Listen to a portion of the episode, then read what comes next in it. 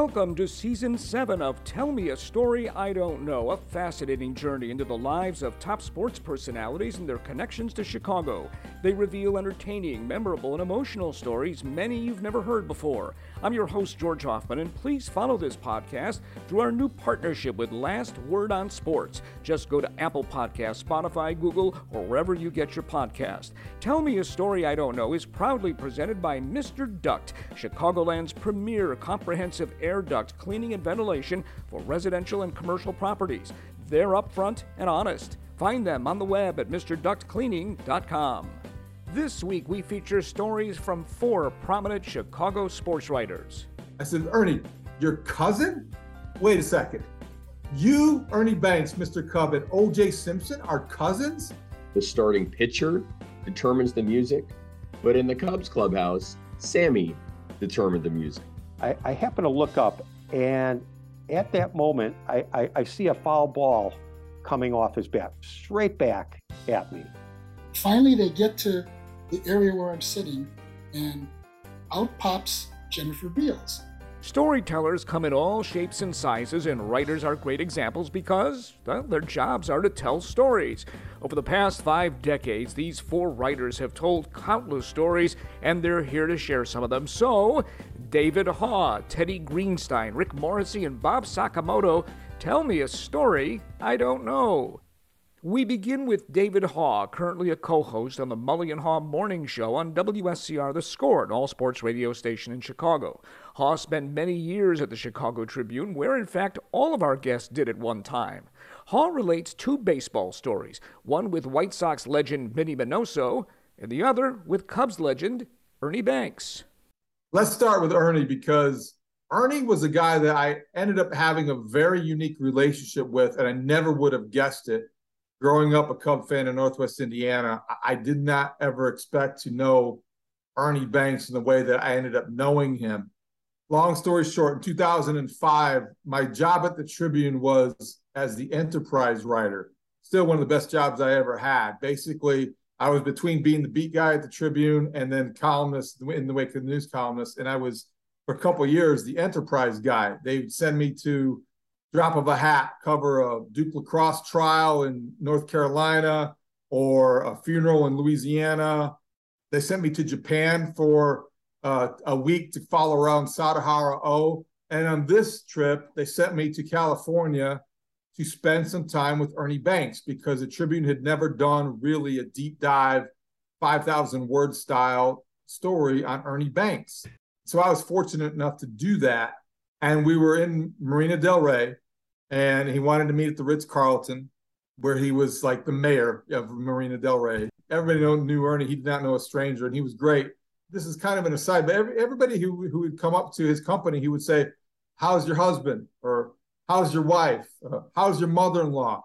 And Ernie like would take great interest in strangers or acquaintances' marriages or their courtship because I would I asked him about this during our interview because it happened so often when I was around him. And then he finally explained, he's like, Well, I want to get to know these people because I want to go to their weddings because at my age, and he was just turned 75, at my age, my goal every year is to go to more weddings than funerals.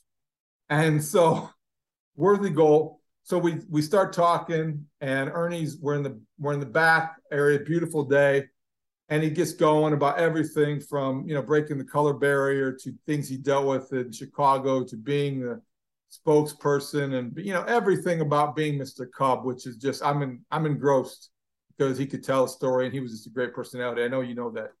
We got the set in, sunshine, fresh air.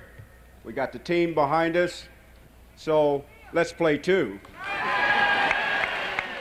So story at the time about uh, O.J. Simpson had a headline, and it said O.J. Simpson remembered Ernie Banks uh, denying his autograph request uh, outside Candlestick Park one day when O.J. was a kid, and you know, back in those back in 2005, anything involving O.J. Simpson was kind of sensationalistic headline. It got some attention, and it just so happened to be one of those things on TMZ or whatever that day. So I asked Ernie Banks about it. And he went into this whole thing. He says, That can't be right. He's lying. I never would do that. I never would do that. Why would I ever do that in general? But why would I ever do that to my cousin? I said, Ernie, your cousin? Wait a second. You, Ernie Banks, Mr. Cub, and OJ Simpson are cousins? He says, Yes, we are. And George, you know Ernie Banks. He will pull your leg if you let him pull your leg. He will tell, he will fib if you let him kind of fib. If you, if, but this was him dead serious. And I was like, Ernie, I don't believe you. He goes, I'm telling the truth. And he goes, You don't believe me? Hold on a second. Gets out his phone. And I'm sitting there waiting. He's got a cell phone. He's like, he dials numbers. Mama called his mom, 93 years old in, in Dallas, Texas. Mama, I'm sitting here with my friend David. I want you to tell him how OJ and I are related. And so he hands me the phone, put it on speakerphone. She goes into this whole story. I don't remember exactly the family tree, but so and so was related to so and so who had a son, who had a daughter. They were second cousins. I confirmed it with another family member, Ernie Banks and OJ Simpson. According to Ernie Banks and his family lineage and the, the records that he had to show and OJ Simpson were, fa- were were second cousins, and I can't imagine a more talented family tree than that because that and, and I don't think anybody knew about it. I included it in the story uh, as kind of I told that story, got some reaction to it, and somebody along the line had said, "Oh yeah, that that's the case." We always thought he was kidding about that, but he wasn't kidding about that. Ernie Banks, OJ Simpson related. I, I was floored by that. I thought that was an interesting little thing. You, things you don't think you you think you know everything about a guy, you think you know everybody's background, but I didn't know that about Ernie Banks. So that's the Ernie story. Minnie Minoso was the other one. 2015 in December, I was uh, privileged to go.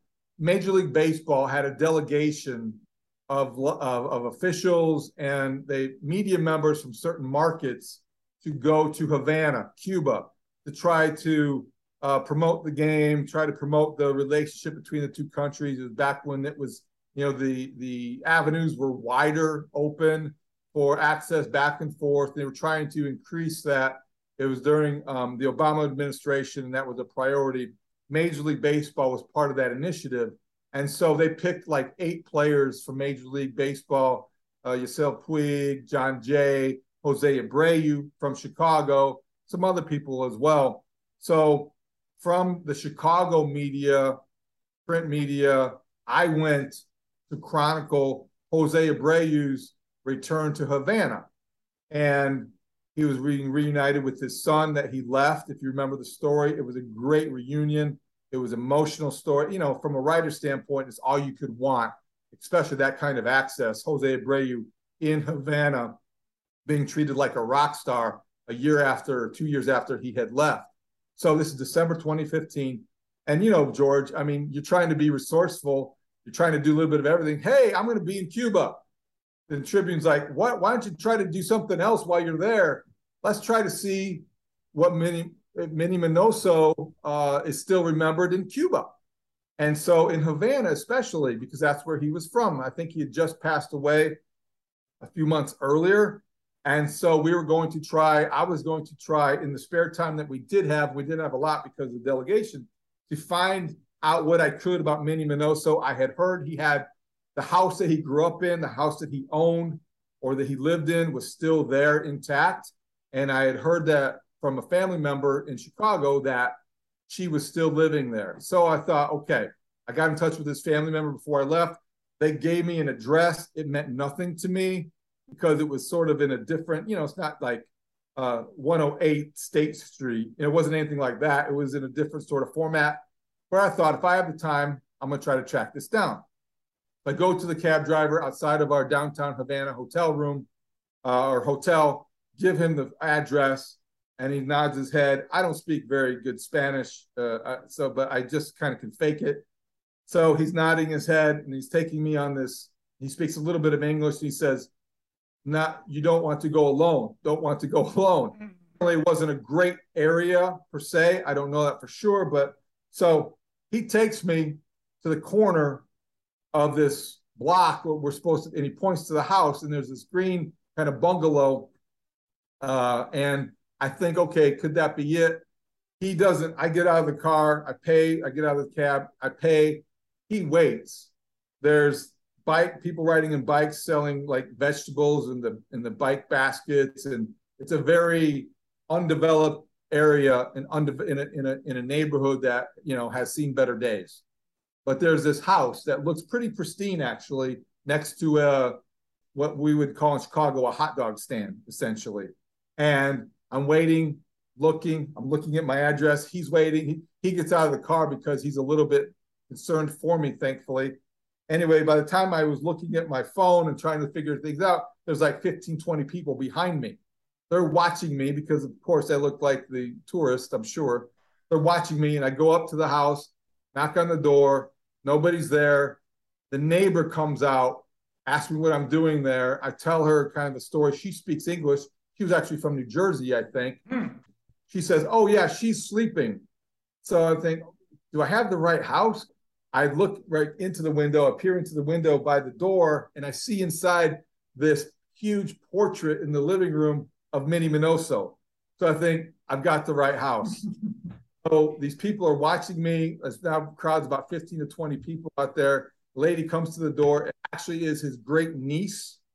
And I used the neighbor that I just met. She actually looked like David Letterman's mom, Dorothy. I can remember that. he did the translating for me. And she said that um, I told her what I wanted to do. I told her what I wanted to interview her. I walk in, she comes out. She said, "Excuse me." She comes out with Minnie Minoso's like memorabilia from his major league career, all in this box, and it was just unbelievable stuff. Seemed like uh, yesterday, my first time I came out here to play here, it's May 1st 1951. We played against the New York Yankees, I never forget. We lost. We lost to 42, but my first time at bat, the first pitch I hit a home run in the left field. And we sat down there for about a half an hour and I interviewed her about Minnie Minoso, not knowing that I was ever going to find any sort of connection to Minnie, but definitely worth the trip and made me feel like I should really learn Spanish.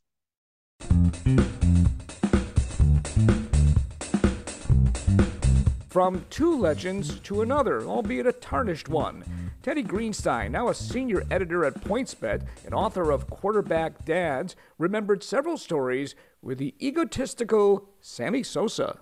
George, Sammy was the gift that kept on giving, certainly for the fans, but also for media members, because uh, huge ego and uh, certainly a guy who wanted to be treated like a superstar. So I think a classic moment there came. It was the end of the 2002 season. Cubs are losing as usual. And this outfielder, Roosevelt Brown, calls me over and he says, Hey, did you hear about yesterday? I said, No, what happened? He goes, Man, Sammy's boombox was on and Joe Girardi went and turned it off. Now, that might not sound like a big deal, but George, as you know, that boombox represented Sammy's power. And in most clubhouses, the starting pitcher determines the music. But in the Cubs clubhouse, Sammy determined the music even on the road, he had one of his lackeys go around with a boombox. So so the music was very important to Sammy. So I say, wow. So okay, so Girardi turned it off. Great, I'll go and talk to him. Now Joe Girardi and I go back a long time, both Northwestern guys, and considered him, you know, kind of a friend almost. So I talked to Joe, and he's like, he's like, yeah, you know, it wasn't that big a deal. I'm a little older. I don't like the loud music. Um, you know, I thought Sammy was outside, so I thought it wouldn't be that big a deal but it actually kind of was a big deal. And Sammy confronted him about it. So anyway, I told Joe, look, man, I'm going to write this up, but I'm not going to make a big deal about it. It'll be like the lead of my notebook. He says, okay, no problem. George, I wake up the next morning and the lead story in the Chicago Tribune, the headline is Looney Tunes at Wrigley Field.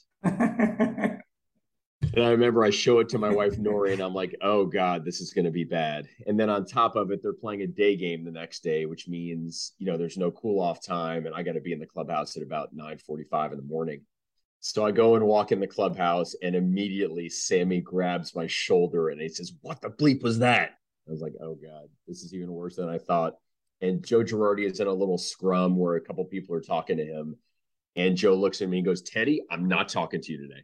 I'm not doing it. I'm like, wow, okay. Even he's freezing me out. So I remember going over to Kerry Wood and just being like, "Hey, do you have a minute for Mr. Popularity over here?" And my follow-up story was about how like the Atlanta Braves, you know, when they play music, it's with headphones. So nobody's ever offended by anybody's music. But George, the, the story has a pretty good postscript. So even though Girardi was really ticked at me that day, and I don't think I talked to him for the rest of the season because there were only a couple games left, I saw him backstage at Chicago Tribune Live. And he said, You know what, Teddy? That story was great for me because around baseball, everybody read it and they saw that I stood up to Sammy. And so he got a lot of props for it. So it turned out to be uh, a nice deal and a happy ending, but not so much for Sammy who looked like uh, the ego, egomaniacal guy he is. He was both really good to work with and not so good to work with, right? I totally agree. You know, he was a guy who was available after every game, guaranteed, never blew us off. Before most games, he was always available, but you had to be very careful with how you dealt with him so I mean, early on, I'm covering the Cubs, and I thought I could joke with him because usually guys, you know, just just screw around in the clubhouse after a game. And I said, um, I said, yeah, man, that official score, man, he did you a solid, right? That was uh, he gave you a base hit. It probably should have been an E6. And Sammy turns to me, and goes, "Oh, you official score now, buddy." And I thought he was still joking. So I said, uh, I said, yeah, you know, I'm the official score. I'm the announcer. I write the stories. He cuts me off and he says, "You want to take a hit away from me?" I'm I'm like Sammy. I'm just kidding around. He goes he goes. I got no words for you. I have no words for you. And he walks away. so that was a good one. And I got one other classic short Sammy story for you. George Castle walks up to him uh, and says, "Hey, Sammy, you, you hit 325 last year. What are you going to do for an encore?" This was in spring training. Sammy sees me in the corner of his eye and says, "Hey, you must be talking to that guy. I hit 328 last year."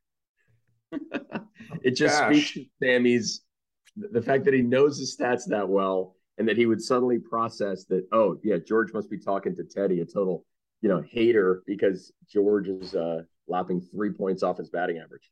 You are correct. He had an ego the size of Cleveland. and plus the suburbs of Cleveland. Yeah, I mean, the other one that I love, it's it's in spring training 2001. And we're all supposing that Sammy is going to sign a contract extension. He's definitely obsessed with it. And it's his big um, it's his big modus operandi at that point. So I talked to one of our photographers. And during spring training, the photographer was just sort of on the field taking pictures. And the Cubs are about to play the A's, and Sammy is stretching and and chirping. And Sammy says to one of the Oakland A's, quote, any day now. So this photographer does me a super solid and tells me about this. And he says, do it at what you want, but I can tell you that's what he said. So I talked to Sammy's agent and I find out that, you know, the, con- the contract extension is, pending, is coming soon. Uh, the next day, Mike Kiley, the Sun Times beat writer, he got beat on the story. So he was really pissed. So he chats with Sammy and they decide that they're going to knock down the story so so Kiley doesn't look bad. So we're in this scrum, and Sammy points to me here and, and famously says, "My friend here, he say I say something I know say," which I thought was hilarious. And then a couple days later, he signs the extension, and Phil Arvia asks him, he says, uh, "Hey, Sammy, how can you justify?" wanting all this money, $18 million a year when the average guy's making only 50 grand. And Sammy says, uh, a lot of people complain, but uh, if they had my shoe, they would want the same, maybe worse. If they had my shoe became something we uh, we said a lot that season. Chicago, I love you. One more thing that I want to say, baseball being very, very good to me. Those were wonderful stories about Sammy Sosa. Here's another. You have a book out entitled Quarterback Dads. Tell me a story I don't know about it. Yeah, George. Um, one of the ones that stands out is the Clemson starting quarterback, DJ Uiagalelei. Um, his dad is Big Dave, and his dad tweets so relentlessly that um, his own son blocks him on Twitter. so I, I, think if uh, his own son blocks him on Twitter, blocks him on Twitter, he just can't handle all the tweeting. So for all the dads out there, if you are tweeting so relentlessly that your own kid doesn't want to hear it, you're probably going overboard. Um, so that's certainly one. And then the other, I mean, there are tons of interesting stories, but I find this one compelling. Todd Marinovich, you know, who grew up really without a childhood because his father made him be a quarterback and didn't let him eat fast food or um, have a soda. You know, everything was geared toward becoming a quarterback. Now he has a son who wants to be a quarterback, Barron. And Todd is totally conflicted on what to allow him to do because, look, if you have a son who's a quarterback and you have all this knowledge, you want to give it to him because you want to protect him. You want to say, hey, when you're staring at that defense, you want to know where everybody is, where all your receivers are going. That way you can get the ball out quicker and you're not going to get hurt. But Todd Marinovich, you know, who went through the ringer playing football and dealt with substance abuse, he he would rather his kid play tennis or play golf, or if he's going to play football, play wide receiver. So he's totally conflicted on what to do. Um, but the book was fun to do. I got some help from guys like Pat Fitzgerald and Bret Bielema, who uh, who give advice to dads. And uh, Bret Bielema had the the book Quarterback Dads on his desk and said he loved it and read it in two days. So hopefully people are enjoying it. And um, it's very digestible. It's just a lot of short chapters that you can kind of jump in and out. When's the last time you had your air ducts cleaned? Here's the best solution Mr. Duct, a name Chicagoland has trusted for over 20 years. They work on your furnaces, air conditioners, and do repairs, maintenance, and installations. In other words, they're your all around company for air quality choice and more. Mr. Duct provides on site commercial ventilation cleaning estimates. You'd be hard pressed to find better. So give them a call at 888 4 Mr. Duct. That's 888 497 3828. And Mr. Duct is the right choice to clean your residential dryer vents. They do a full inspection to make sure your dryers are running properly. Mr. Duct works with schools, health facilities, and office buildings to make sure you're breathing clean air. Their testimonials are endless, and with good reason. So don't think twice when you're ready to work on air ducts, dry vents, and so much more. Just think Mr. Duct. Duct 888 for Mr. Duct. That's 888 497 3828 and find them on the web at MrDuctCleaning.com. Ohio, ready for some quick mental health facts? Let's go. Nearly 2 million Ohioans live with a mental health condition. In the U.S., more than 50% of people will be diagnosed with a mental illness in their lifetime. Depression is a leading cause of disability worldwide. So, why are some of us still stigmatizing people living with a mental health condition when we know all of this? Let's listen to the facts and beat the stigma. Ohio, challenge what you know about mental health at beatthestigma.org.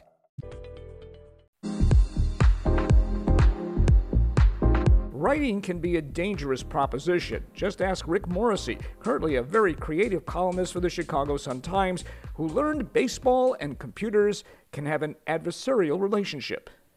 Let me preface this, George, by saying that I have a foul ball phobia. Okay, uh, I don't. I don't know if you share share it with me or, or or or I'm the only one in the world. I have no idea, but I have a foul ball phobia. So l- let me explain. And and I, I can't actually pinpoint exactly when it happened, but I can tell you when it escalated. Uh, I was at a, a, spring training game with my son. This must have been 2001. One of my sons we were at a Cubs Rockies game and we got tickets right along the third base line. And uh, it, it's funny because my son, what, what, he remembers is that, you know, the, the, Jeff Cirillo, the third baseman at the time for the Rockies, uh, came over and, and, tossed, they were doing the warm up, the warm up, mm-hmm. you know. So he came over and tossed the ball into the stands right to my son. So that's what my son remembers. What I remember is screaming foul balls coming uh, down the third baseline, skipping off the you know the dugout, and I I I, I I've never been so frightened for my son and for anybody.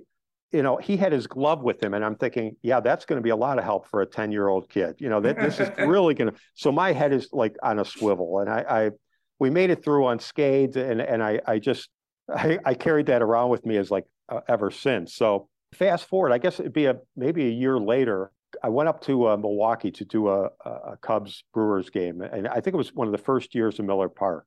And this was this must have been early on because the the press box was right behind home plate. And as you know, George, uh, we've gotten away from that. We we don't matter anymore, right? Sports writers, uh, uh radio people. No, radio people are now in another county. yeah. well, that's what it feels like. So they move, they keep moving us down like uh, uh, down the foul line. You know, mm-hmm. it's like it's like in uh, Animal House when the, the guys keep trying to to rush the frats and they keep putting him the, the cool frat and they keep putting him off in a side room. That's what that's basically what we are now. So anyway, th- th- this was right behind home plate, and I get there and I, I notice where my seat is. That right behind, I'm in the first row, and and the second row is a level up. But I notice that there's like craters in the wall uh, behind me, so I just really hadn't paid much attention to that. Mm anyway, I I, I uh, start writing my column, and, and I don't know how you do it, George, but half the time we're we're writing during the game. We're not we're not even looking at the game. I don't think people understand that, you know. And, and this was a day game, but still, you know, you're you're trying to write your column. You start your column. You've done interviews before the game.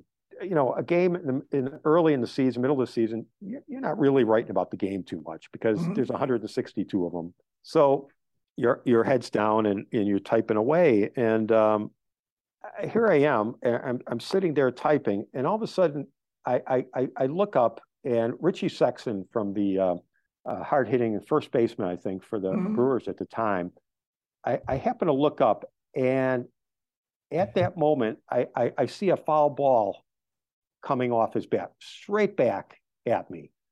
And, you know, you're sort of, I'm sort of tracking it, and I'm thinking, nah, no, no, that, no, that, that's not happening. This can't be happening. So uh, I don't know if you've seen that scene though in in in Seinfeld where George is at the kids' party, a little kids' party, and he walks into the kitchen and there's a fire. He knows there's smoke. There's fire. He comes running out of of of the the kitchen, pushes aside the clown, uh, a woman, an old woman, and, and a walker, throws pushes aside kids uh, to get to the door, knocks them aside, and gets out. Uh, um, and that's that's how I felt. Uh, I, am like I am out of my seat. There was nobody near me, thank God, but I am out, uh, and I'm I'm. If there were, I would have knocked them aside. For the, there's no doubt. So now I'm I'm I'm I, I think in that split second I'm starting to understand what those holes were in the wall and why just behind my seat there must have been three of them. So anyway, the ball doesn't hit the wall. It hits my laptop. And it, so it hits the, the flipped up part of my laptop, smashes it down, and it falls, tumbles like somersaults behind off the desk onto the ground. And of course, everybody's laughing in the press box. And uh, I am not laughing. I'm not laughing because I've got a bad feeling about this. I got a bad feeling that about 700 words of really bad sports writing has, has bitten the dust. So I, I pick it up and I, I kind of slowly open it like, oh God, I, you know, what am I going to see here? And sure enough, the, the screen itself looks like a, a, a lava lamp. You know, it's, it's, it's cracked and there's all sorts of floating. I don't even know what's going on, you know? Swing, and that's foul straight back and off my computer. Oh my goodness. That just happened. So my computer is uh, completely cracked. I tried to put my hand up and stop the baseball, and it went straight back, and now that one almost came back. And this became, just became one of the worst days I have had in quite some time. I'm thinking, geez, what what now? You know, what there's what can I do now? You know, there's there's I can I can I write a column on my I probably had a BlackBerry at the time, you know, and I'm thinking I, I'm I'm kind of flustered at this point because I, you know, I'm screwed. Uh, and so, as luck would have it, for some reason, the Milwaukee Journal Sentinel kept an extra laptop at the ballpark. They had wow. little cubbies. Yeah, they kept had little cubbies you could lock up stuff. So Drew Olson, who was the I think the longtime uh, baseball writer, Brewers writer at the time, comes over to me and says, uh, "You know, we have an extra laptop. Would you would you like to borrow it?" And I said, "Yeah, that that that would be great. You know, um, you, are saving me. You know." And it, Drew, of course, I think is now radio host in Milwaukee's gone to the smart side and made his living doing that. Um, so anyway, oh, I'm sitting there, you know, I'm trying to compose myself. I got their laptop and and I'm thinking, well, I could try to reprise whatever I wrote. And I, you know, I don't know what what it is. You know, I I I kind of vague obviously remember and I've got the I've got the interviews, I could do that. And I'm thinking, but this is this is kind of an opportunity here, you know, isn't it, Rick? You know, it was like, uh, you know, you idiot. So uh, I started writing, and the first sentence was something like, "There I was minding my own business." paragraph. Okay, so I wrote an entire column about my my laptop being in the laptop fetal position on the, on the ground, you know, and I, you know, George, I cannot for the life of me find this column anywhere. I can't find it on the internet, but it, it was, I enjoyed it so much. I, I enjoyed doing that column uh, just because it was different. And I was thinking, you know, I, I didn't cave into, you know, I know my sports writing brother are going to say, what, what's he writing about himself for? What, what, you know, what, a, what an ego. What's he, what's he writing about his laptop? You know, and I, I kind of got that, and I, I had to get past that um, a little bit. But, but anyway, as it turns out, that column ended up winning an Associated Press sports writers uh, column. I think I had to send it three or four of my columns. So it was like a, I finished in the top five or something in in the country for sports columns, and that that was one of them. It's wow. Sort of, so well, there's a there's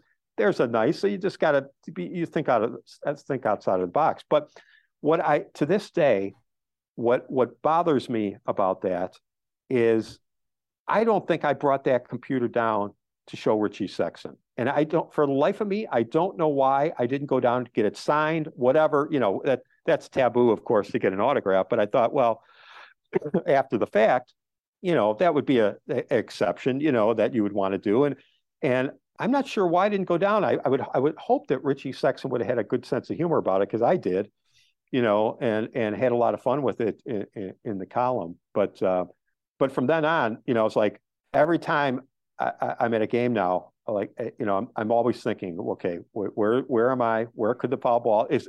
So, you know, if you're if you're along the left field line, if the press box is along the left field line, well, then you're worried about left-handed hitters.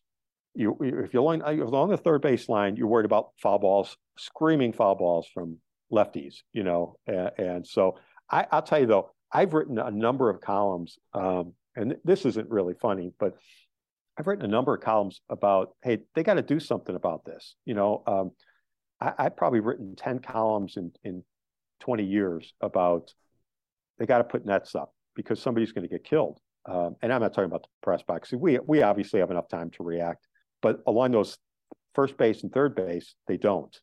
And they, they have put up netting. And I, I, I don't think I played a part in that at all, but I, I, understood the importance of it, and and you know this is this is a hole in their game, and I understand that it affects it affects the the experience for people. Mm-hmm. But if you ever look down the signs, people are not paying attention at all. They're drinking a beer, they're looking at their phone, and even if they were paying, paying attention, I don't know that how people could have the reflexes to to do that. Um, escape so, to escape a screaming line drive. This yes. my first thinking about Richie Sexson and the fact that you could never find that column. I mm-hmm. believe word is that he hacked your column. He could have. He could have. He said, "This. I've read your." He said, "I've read your stuff before, and this this is a crime, crime against baseball and sports writing." But I, I, I, I, I, it's not probably a phobia, but I, I do. I'm aware of it. I am aware of it for sure. There's no doubt. I'm, I'm, I'm, I'm. You know, like I said, if my head were up, you'd have time to to react. Mm-hmm. If your head down, head's down, and you're writing, you know, you might be able to get it. Now, I don't really know of anybody who's got nailed by one, and and I don't think we're in the real anymore. And that we have, I think we have time to react up there. Mm-hmm. Milwaukee, there was no time to react. If you want to hear more guests on Tell Me a Story I Don't Know, all you have to do is go to Last Word on Sports on Apple Podcasts, Spotify, or wherever you get your podcast. You can listen to the many wonderful interviews we've done dating back to January of 2021.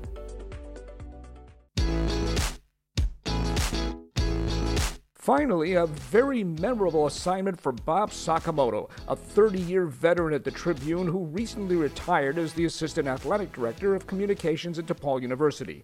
It involved the 1987 NBA playoff and a matchup of a different kind at both the Los Angeles Forum and the Boston Garden.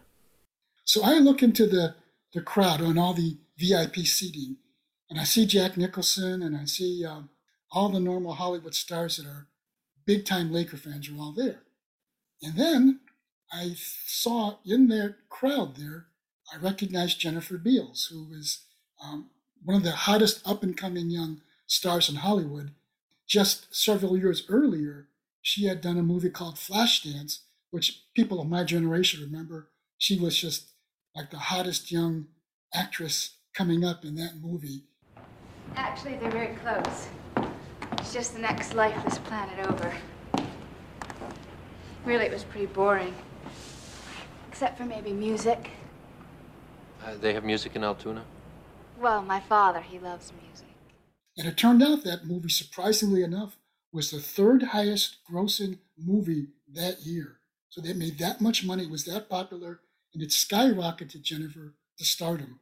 At the time that I saw her at the Lakers game, she was 23 years old. I'm in my early 30s. So we're sort of the same generation. Of course, I knew that she went to Francis Parker High School and grade school right in the Lincoln Park area. I'm from Lincoln Elementary School, so I have that connection. We always have this stereotype that Parker girls always were too good for Lincoln school guys, so we never tried to go out with them. No chance with the Parker girls. So anyway, there she is sitting in the crowd, not wearing anything special. Either I failed to notice it, or sometimes you don't even see these things in a crowd.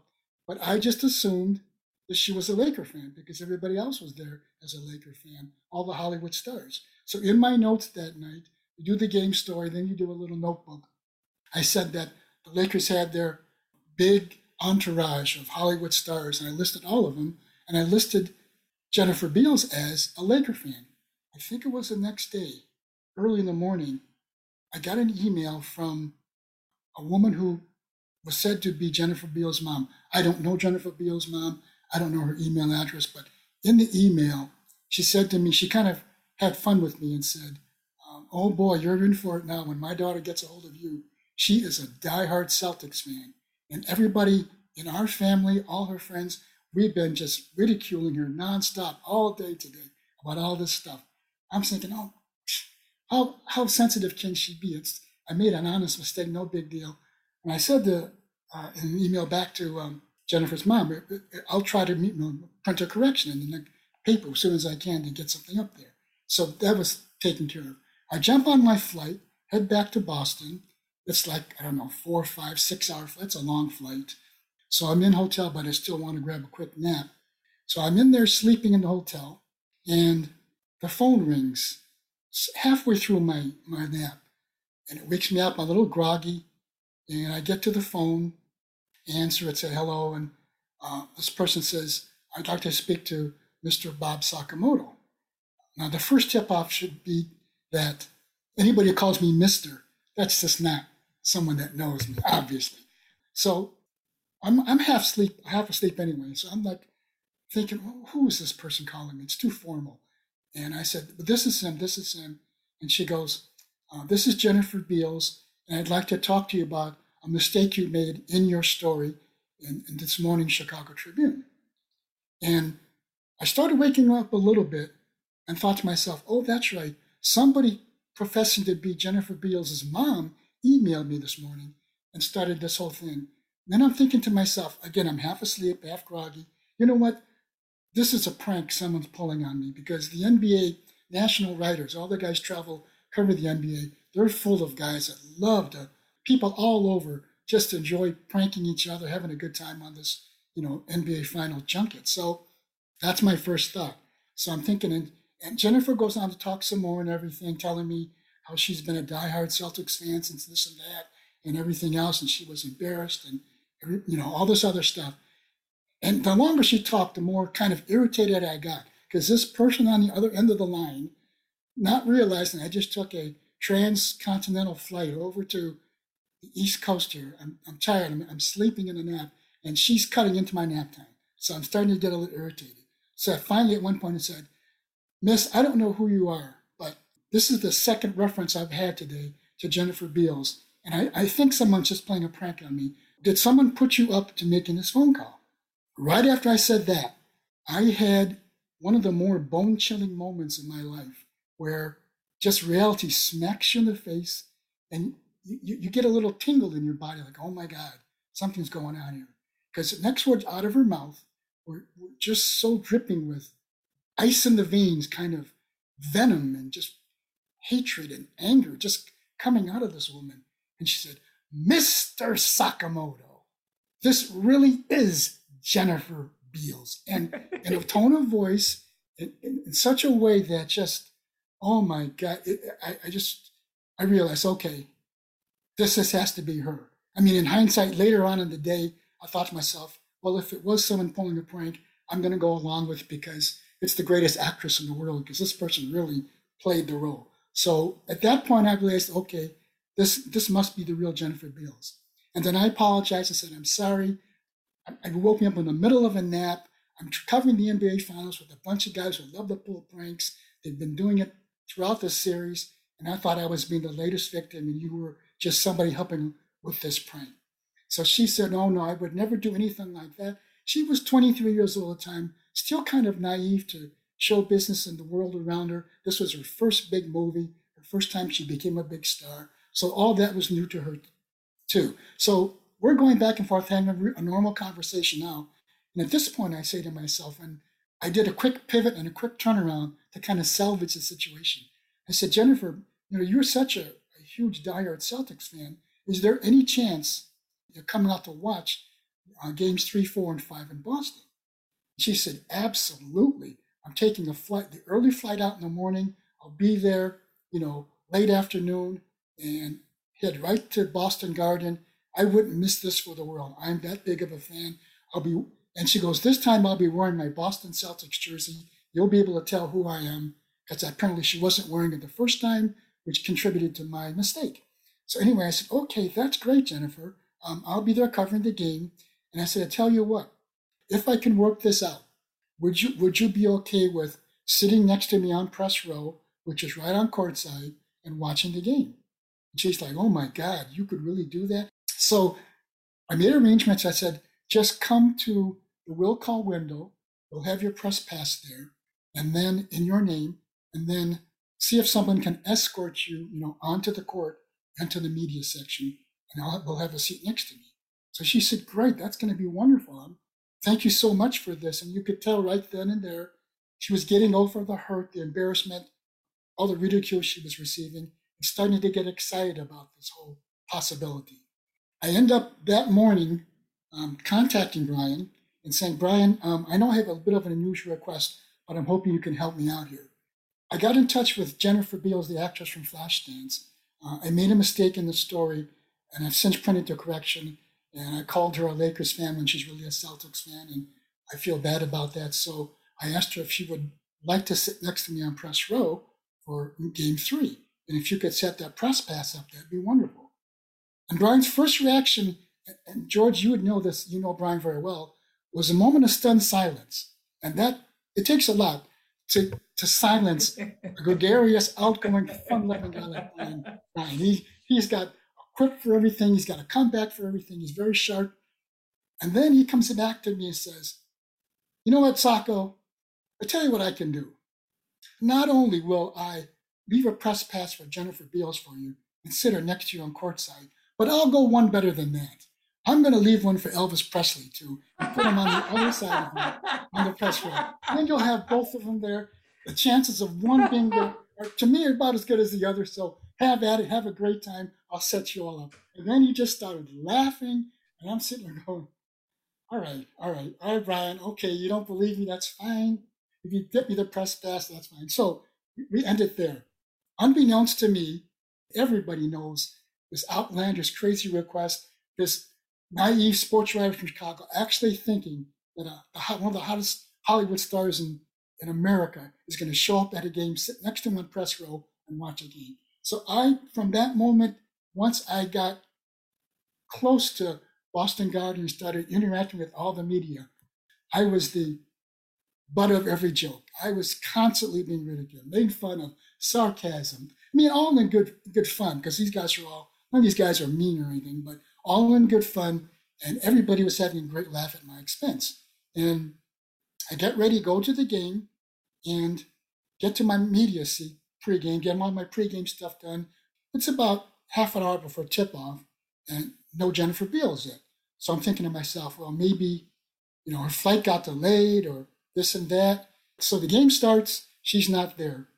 Now guys got to focus on work. So at least that stuff abates. I'm, I'm back to my normal life covering the game.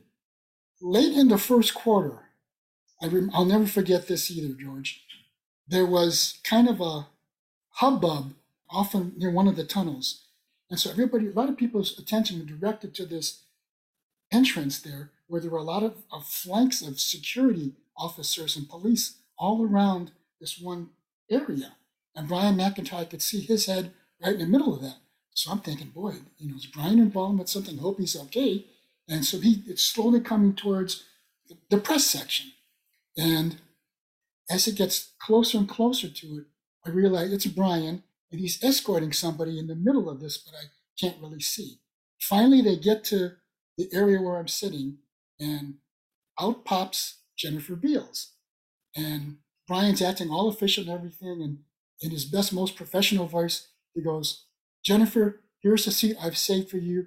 You're sitting next to Tribune sports writer Bob Sakamoto. Enjoy the game. Contact me. Here's my phone number. Contact me if you need anything else. She comes over, sits next to me. I'm like, Jennifer, good to see you. I was thinking maybe you weren't going to make it because it was getting kind of late. And she said, Oh no, my plane was delayed. I got I got in late, rushed over as quick as I can. Here I am. She sat down. Then we started watching the game together. And George, I'll tell you what, all the ridicule and the fun I put up with, all that was all worth it. They can't believe that the story's true and this, this Sacco guy from Chicago is actually sitting next to one of the hottest stars in Hollywood right there, and he's going to sit with her for all four quarters of a game. I'm trying to focus on the game, George, but at the same time, this conversation is so good that I, am all over the place. Okay, I'm sure I made a few mistakes in the story and didn't put up the best story ever, but I was totally distracted, and, and I wish I could have written a sidebar story saying my night sitting in press row with Jennifer Beals, because that would have been a story that everybody in Chicago could have related to, as opposed to the Boston Celtics and Lakers, who all the Bulls fans hated anyway. So an, an idea crosses my mind again. I said, I said to Jennifer, if the Celtics win and if the players are okay with it, would you like to visit the locker room and meet in person Bird, Parish, McHale, all the heroes that you've been cheering for all your life? And the Celtics are back in it. Boston wins 109 to 103. Only the second playoff loss this year for the Lakers. And she's just like, again, the look in her face. She looked at me like, are you, are you nuts? Are you crazy? There's just no way that's going to happen. And she even said, well, you know, I don't know if they'd have or they'd want to meet someone like me just being a Boston Celtic fan. I'm nobody special. These guys are real athletes in real life. They're real in real people time. They are professional athletes, the best at their business, and they're doing what they're doing. What I'm doing is all make believe. I simply pretend to be something. I'm not that girl in Flashdance. I'm not that person. I'm someone totally different. So that's not me. That's not reality. I, she goes, I would be intimidated by, by, by Larry Bird. I wouldn't know what to say. So she did come down there with me. I went inside, did my post-game interviews with the guys. Came back out. I checked with checked with Bird and McHale. I figured those are the two guys to check with first. I told them both that Jennifer Beals, the actress from Flashdance, is outside in the hallway, and she would love to come in and say hi and meet you. And of course, Bernie McKiss, like, oh, bring her in, bring her in, no problem. Know, we'll all be done with our showers, we'll be presentable. Don't worry about it, bring her right in. So I'm, I'm trying to convince her to come in. She's resisting. Danny had meanwhile come out of the locker room to go visit with somebody, was coming back to the locker room. I saw him and said, Danny, this is Jennifer Beals from Flashdance. Do you remember the movie? He goes, Of course. That was a wonderful movie. I really enjoyed it. I thought you did a great part. Those dance scenes were just unbelievable. He kept on talking about it. It made her feel better, relaxed her. She felt better. And I said, Danny, I just talked to Bird and McHale in there, and they said they would love to have her come in. She wants to meet you, but she's really being shy about this. And Danny Ainge right away said, You know what, Bob, don't worry. Jennifer, come with me. He took her by the hand, brought her into the locker room physically. She didn't have, she's kind of still trying to not going. No, he brought her right in. He wasn't taking no for an answer. Brought her in the locker room. She went in there. She must have been talking to them about all kinds of stuff. They probably want to talk to her about Hollywood stuff. She wants to talk to them about basketball. So they're having a great conversation. Maybe it was 10 minutes, maybe 15. I don't know. I kind of lost track of time. She comes out of the locker room, kind of dazed, like starry eyed and everything, kind of the way I was with her. She's this way with the Celtics. And I asked her what it was like. She said, Oh my God, unbelievable. Those guys are just down to earth people like anybody else. She had a wonderful impression of them. They treated her so well. I mean, it was just a wonderful experience. So we're heading out together, and I said, "Do you want to catch a cab back to the you know back to the hotel, back to your hotel, and we'll just share a cab?" She said, "That'd be great, fine." And I said, "And I'll just put it on my expense account since you know I can pay for it." So we take the cab back. Um, I get off at my hotel first because geographically it's closer. And I thought for a second about inviting her up into the um, media lounge. At the hotel, the Marriott Hotel there, was also hosting this huge 24 hour media lounge where it's open day and night for drinks. They had constant food in there. It was just a place to hang out. So I thought about inviting her up there and then thought to myself, you know, she's been through all this. She ended the night with meeting the Celtics. It can't get any better than that. Do I want to drag her to the media area now and have all these media guys fawning all over her and, you know, making a fuss and then they'll want to be asking her oh, all kinds of autographs, all kinds of stuff. I said, no, that's right. So I got out of the cab and said, enjoy the series and hopefully we'll run into each other someday soon. He said, Bob, thank you so much for a wonderful night. It's, it's a night I'll never forget. And it was just perfect, a perfect ending. Well, there's a follow up question that doesn't need much of a long answer. Did you ever think to yourself, why didn't I get her number? That did cross my mind briefly. And the other thought was that night, or even try to give her a good night kiss. But I thought to myself, no, it's better off leaving it just like it is. Don't even ask for a phone number because it leaves it as a more natural kind of experience, a natural ending. My thanks to David Haugh, Teddy Greenstein, Rick Morrissey, and Bob Sakamoto, and to the Baseball Hall of Fame, WGN TV, baseball announcer Roger Hoover, CBS Sports, and Polygram Pictures for those spectacular highlights. And my thanks, as always, to the people behind the scenes that help make this wonderful podcast possible. TJ Reeves for putting us on the map, Will Hatzel for his crafty editing, Nick Tochi for our wonderful graphics, and to our new partner, Last Word on Sports. And to our presenting sponsor, Mr. Duct. You can find them at MrDuctCleaning.com. Tune in next week when we feature another intriguing guest on Tell Me a Story I Don't Know. I'm George Hoffman, and that's all she wrote.